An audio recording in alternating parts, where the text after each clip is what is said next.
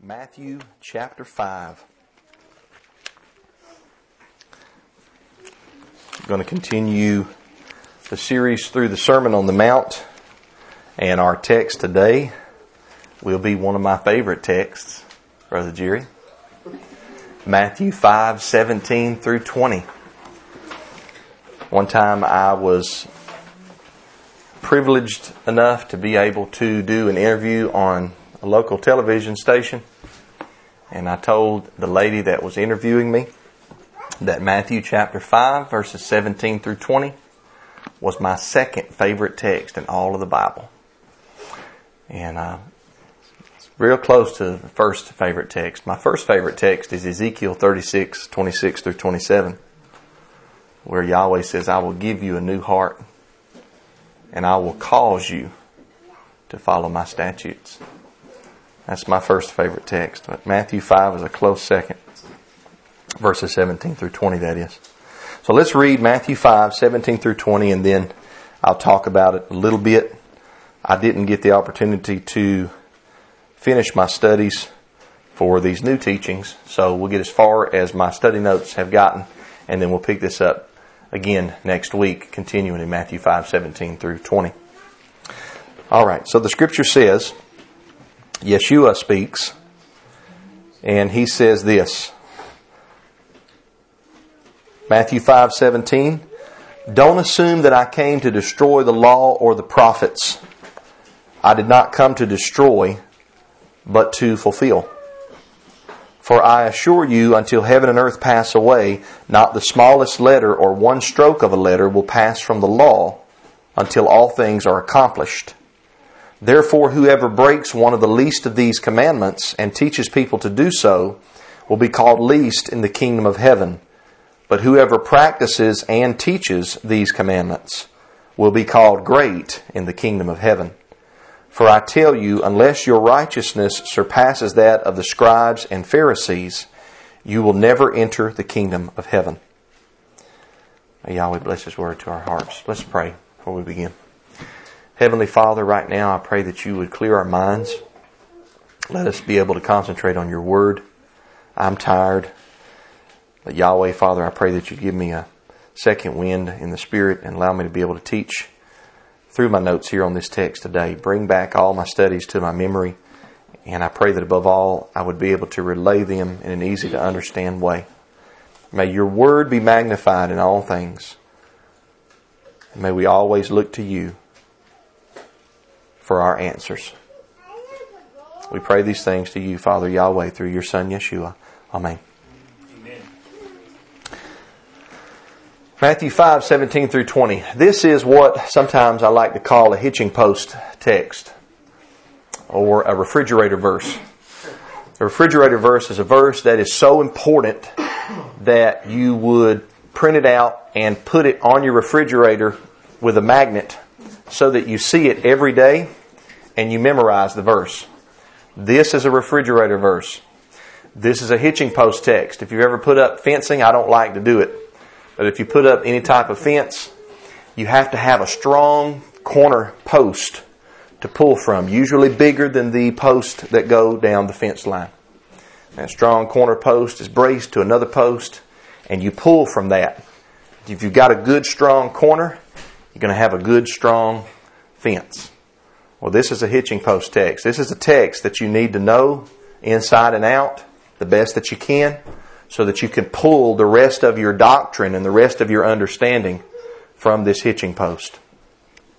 All verses in the Bible are true, but some are more important than other ones.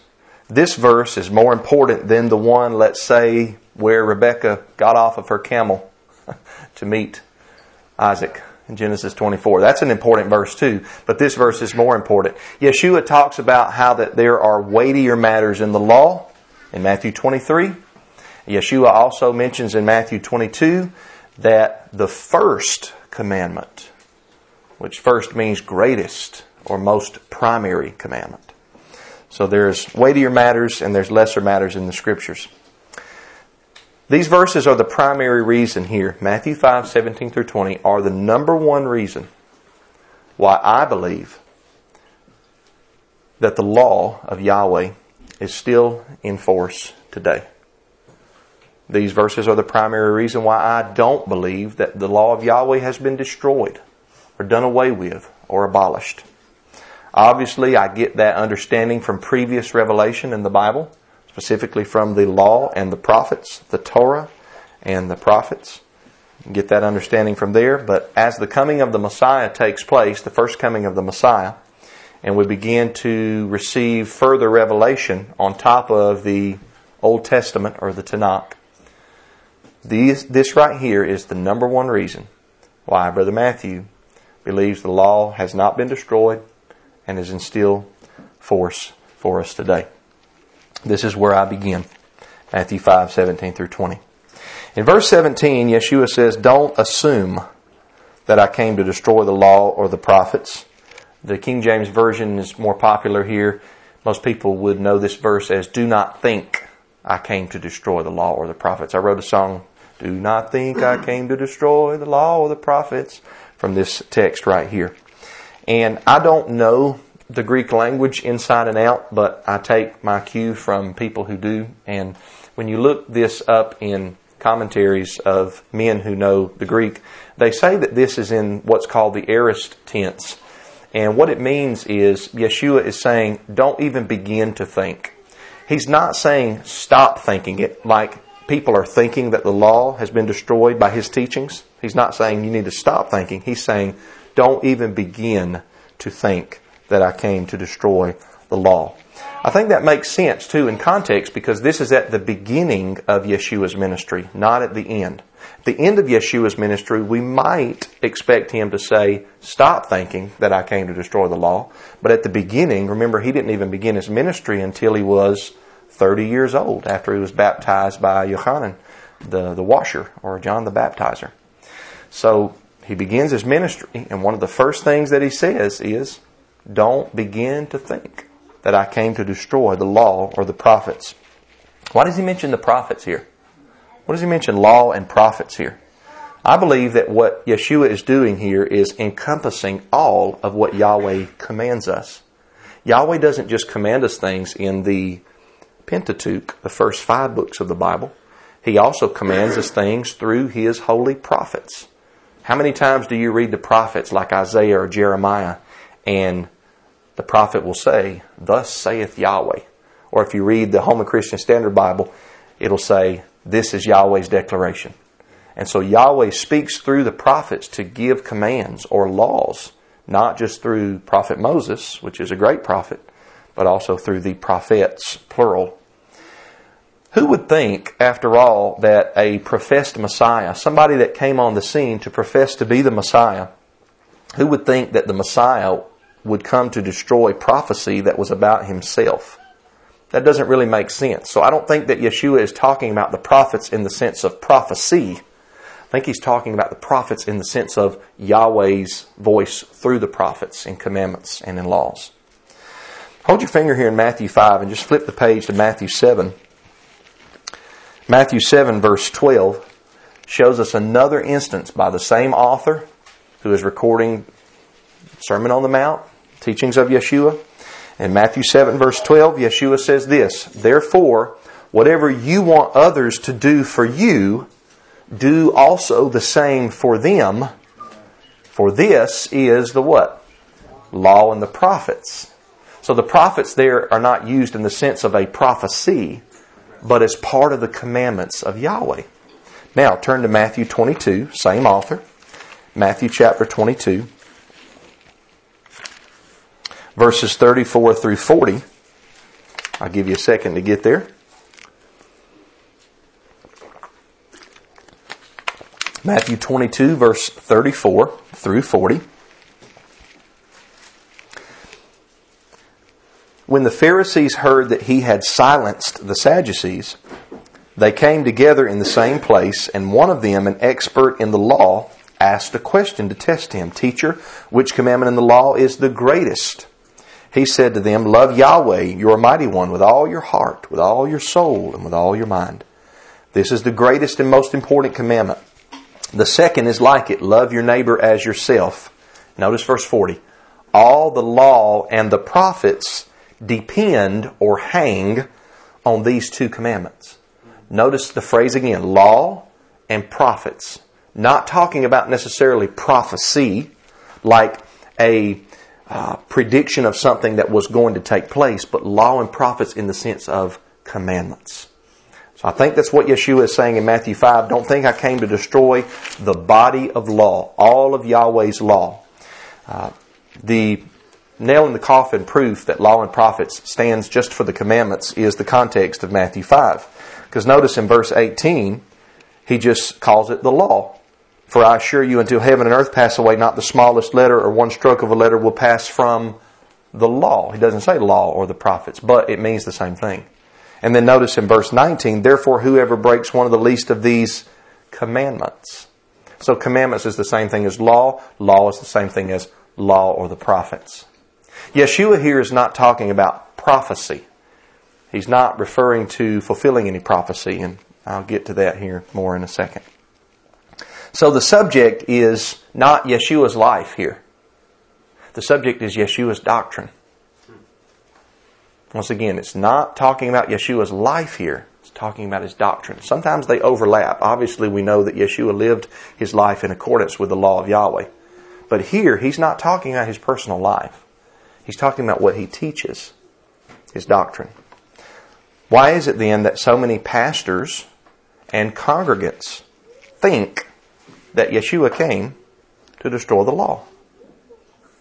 They go so far as to not just think it, they actually teach sermons and have systematic theology classes in seminary that teach people that the primary reason that Yeshua came the first time was to destroy the law. It doesn't make any sense when he said, we're not even supposed to begin to think that he came to destroy the law or the prophets.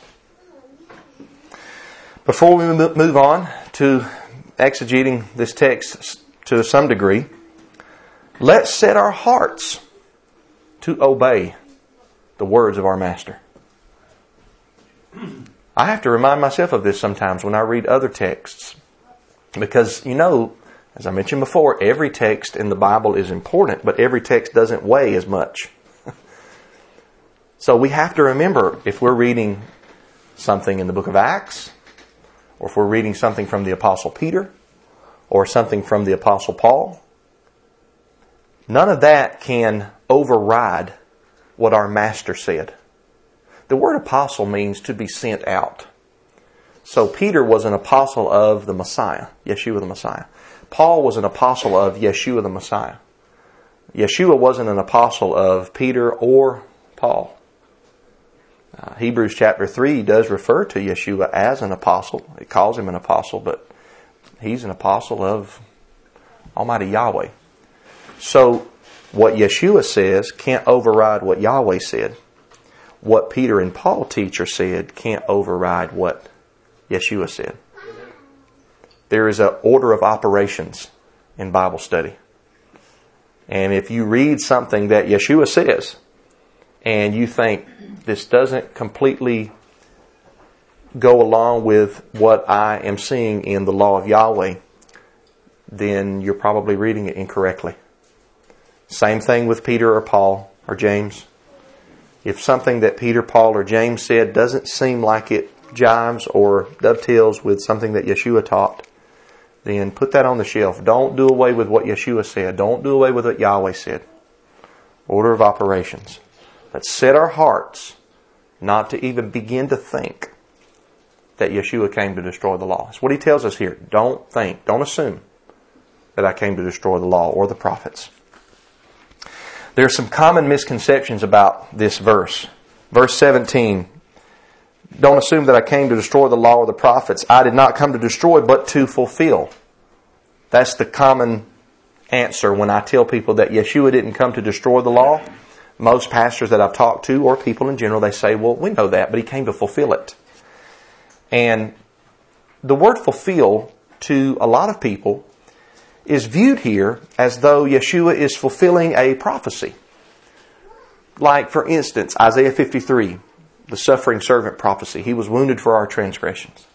So they think, well, he didn't come to destroy the prophecies about him. He came to fulfill them, and once he fulfilled them, then they're no longer valid or they're no longer to be fulfilled again.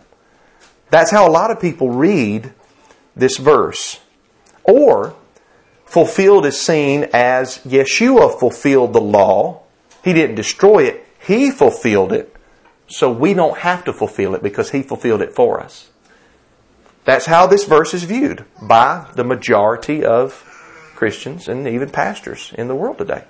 Either that Yeshua fulfilled prophetic texts about himself, or he fulfilled the law in his own life, and don't you worry about it, Jerry or Rocket or Tisha, because he took care of it for you. You don't have to worry about it. I don't think that's what this is saying. And I don't think that it's difficult to come to the conclusion that I've come to. And I'm going to show you how. I don't think that it's saying what these other people say.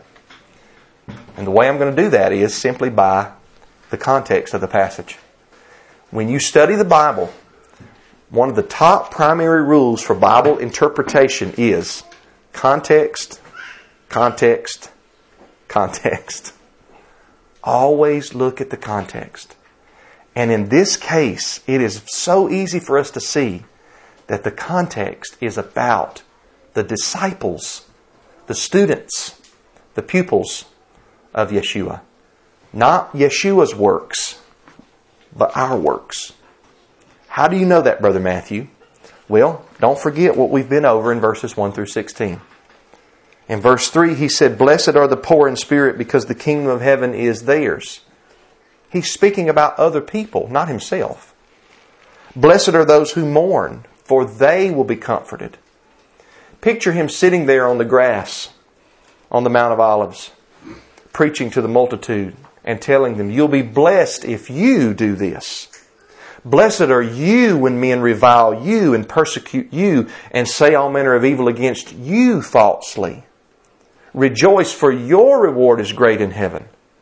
This whole 16 verses before we get to verse 17 is about the followers of Yeshua, the works that they do.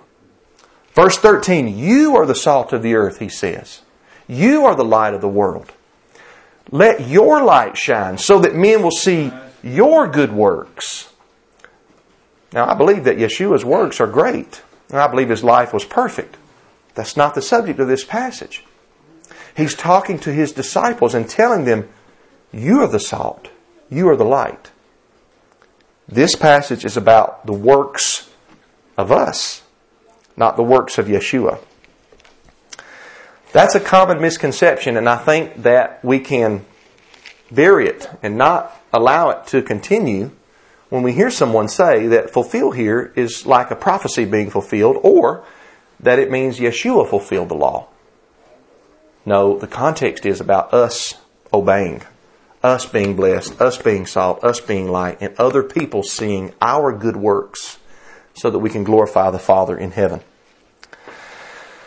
Another misconception here about this text is that this is only about the moral law. Anybody ever heard this one? It's just the moral law that he didn't come to destroy, but he did destroy the civil law and the ceremonial law. Um, a common Christian understanding, and this goes back a, a good several hundred years is that the law is divided into three categories. And I'm not completely against this categorical understanding, but I think that people take it too far. The categories are moral law, like some would say the Ten Commandments, or some people would say nine of the Ten Commandments are moral. The Sabbath, they would say, is ceremonial. Some Christians would say the Sabbath would be a moral law. And then you have the civil law. Civil laws would be like um, uh, judicial judgments, governmental judgments, ministers of justice. Like if you steal, you have to pay the penalty, or if you commit adultery or murder, you have to pay the penalty. Civil law. Uh, then you have the ceremonial law, like the priesthood, the temple, the sacrifices, and things like that. So some people think that the context here, or what Yeshua is saying, is don't think that I came to destroy the moral law. But I did come to take away and destroy the civil and the ceremonial. I don't think that that's what Yeshua is saying here. And this is why. Once again, context. This time, instead of going backwards, we're going to go forwards. Just, just a little bit, just a few verses. Look at verse 21 and 22. Matthew 5, 21 through 22. You have heard that it was said to our ancestors, Do not murder, and whoever murders will be subject to judgment. But I tell you, everyone who is angry with his brother will be subject to judgment, and whoever says to his brother, Fool, will be subject to the Sanhedrin. But whoever says, You moron, will be subject to hell fire. See that word Sanhedrin there? Uh, your Bible might say the council. Uh, Sanhedrin is basically what's called a transliteration from the Greek here. It's identical. The Greek word is Sanhedrin, and they just brought it over into English with the same letters. Transliteration means when you take a word in one language and then you bring the letters, each letter individually, over into another language. And the Sanhedrin that Yeshua is talking about, that people will be subject to if they shout at another brother, You're a fool. The Sanhedrin is the council of elders that existed in the first century that would pronounce judgments on a civil level towards the people of Israel. They actually had authority. They were under a somewhat of a of a rule by the Roman authorities, but the Roman authorities allowed the governing Sanhedrin of the Judahite people to go so far as to even put people to death sometimes for violating the law of Yahweh. The Sanhedrin consisted of about 70 men, depending on where you read. Some commentators say 71, some say 72, but 70 is the round number. And they say that the reason that the Sanhedrin consisted of 70 men was it was patterned after the 70 elders under prophet Moses in the Torah. In Exodus 24 verse 9, it talks about how that there were 70 elders underneath Moses that were there for governing the people of Israel. Now, fast forward several years to the New Testament time, or the time period of the first coming of Yeshua, and there was a council or a court of Israelite men, elders, that when you had cases that were very heavy, they would be brought before that court, and that council or that court would pronounce a civil judgment. The reason I'm bringing this up is, is that Yeshua here, in the context of the Sermon on the Mount, mentions the civil law. Not just the moral law, but the civil law, the penalty for breaking the law. If you call your brother, you fool, you might have to go before the Sanhedrin. Hold your finger there and turn to Matthew 26. Matthew chapter 26. Verses 59 through 60. This is before Yeshua was put to death, but he was on trial. Who was he on trial before? the Sanhedrin. Matthew 26 verse 59. The chief priests and the whole Sanhedrin, your Bible might say the whole council. Once again, the Greek is Sanhedrin. They were looking for false testimony against Yeshua so they could put him to death. What is this? This is a court. This is a council. Verse 60, but they could not find any, even though many false witnesses came forward. And finally, two came forward mm, and the rest of the story, we know that Yeshua was put to death unjustly. The point here is, is that this, here in the same book, Matthew, same author, this word council or Sanhedrin we see here is in a reference to like going before a court. So in Matthew chapter 5, when Yeshua says don't begin to think or assume that I came to destroy the law or the prophets, he's not just talking about the moral law. He's also talking about the civil law, the penalties for breaking the law, because he mentions the Sanhedrin or the council going before them. What about the ceremonial law, though? Some people say, well, surely you can't be talking about don't think I came to destroy the ceremonial law. The priests, the sacrifices, things like that. I don't think that's what Yeshua was talking about. I think when he said, Don't think I came to destroy the law or the prophets, I think he meant anything that Yahweh ever commanded. I didn't come. My mission was not to come to destroy that. The reason I don't think that the ceremonial law is excluded is the next two verses in Matthew 5, verses 23 through 24. Remember, in the context of hating your brother, we'll get to this in a later sermon, but in verse 23, it says, So if you are offering your gift on the altar, and there you remember that your brother has something against you, leave your gift there in front of the altar. First go and be reconciled with your brother, and then come and offer your gift. The word gift, it's an English word, but whether it's used in the Old or the New Testament, it could be referencing a sacrifice, animal sacrifice, or money for the temple treasury. But the clue here that we know that Yeshua is talking about an animal sacrifice is he says, Your gift on the altar. When Yeshua talked about an altar, he wasn't talking about the front of the church where a lot of times people come up to pray after the sermon. He was talking about the sacrificial altar. So Yeshua is saying, if you have a brother that you know has something against you and you're bringing a sacrifice to Yahweh, and all of a sudden you remember, whoa, I've got an alt there between me and my brother. He said, leave your sacrifice there on the altar. Go and reconcile with your brother. Then come back and offer your, your gift. In our mindset, because of Christianity, modern Christianity, we don't view the sacrifices as gifts. Once again, sacrifices, specifically animal sacrifices, are seen as something that's almost barbaric, too primitive.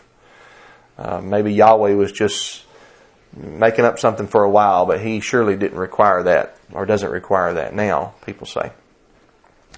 But the Hebrew word for sacrifice is often the word korban. And the word korban means a gift. A gift. We must remember that the majority of the animal sacrifices that Yahweh commanded are mentioned in Scripture didn't have to do with sin. There are five categories of animal sacrifices. Two of them, the sin and the guilt offering, have to do with sin. But the other three categories, the burnt offering, the peace offering, and the grain offering, did not have to do with sin. You know why they were brought? As a gift to Yahweh. The Israelites were agrarians and they raised livestock. And one of the ways that they would show their appreciation to Yahweh is by offering every tenth cow, every tenth goat, every tenth sheep, or the firstborn of a flock. And firstborn doesn't just mean first in order, but first in rank, the best, the primary. The point that I'm making here is that Yeshua, according to the context of Matthew 5, is here talking about the ceremonial law, what's called the law of the sacrifices, because he mentions the gift on the altar. So Yeshua in Matthew 5, when he says, don't assume that I came to destroy the law or the prophets, he must be speaking about anything that Yahweh commands. He's saying, my mission is not to come to destroy what Yahweh has already commanded. That's not why I'm here. I didn't come to destroy. I came to fulfill. Now I'm going to get more into this next week, but I believe that fulfill has to mean the opposite of destroy. One of the first things I learned when I was young, and sometimes Brother Arnold would call me up and he'd say, I want you to go on the radio with me. And one of the first things I learned from Brother Arnold was that fulfill has to mean the opposite of destroy else the passage here would be self contradictory. Most people say, well, he didn't come to destroy, but he did come to fulfill it. But in their minds, they think that once he fulfilled it, it was destroyed. that doesn't make sense because then the passage would be self contradictory. So I'm saying that fulfill has to mean the opposite of destroy. And next week, I'm going to put forth today, but next week I think I'll prove that destroy here in context Yeshua is saying, I did not come to misinterpret or take away from what Yahweh has already commanded. But I've come to fulfill, and I think what he means by fulfill is, I have come to properly show you the correct way to understand Yahweh's commandments. And one of the big reasons that I think that is because the rest of chapter 5, he opposes the teachings of the scribes and Pharisees, their interpretation of the law, with his interpretation of the law. I'll get more into that next week. I'm going to have a word of prayer and then we'll take testimony and prayer request. Brother Jerry, you want to take them today? That's good. Let's pray and then we'll do that. Heavenly Father, we love you, we thank you, and we praise you. Thank you for your word. It truly is a lamp to our feet. It shows us the path that we ought to walk. Help me, Yahweh, and help us all not to think that Yeshua came to destroy the law. Sometimes we battle with that. I pray that you always put it in our mind. Father, I love you. I love your word. Thank you for your people. Hallelujah.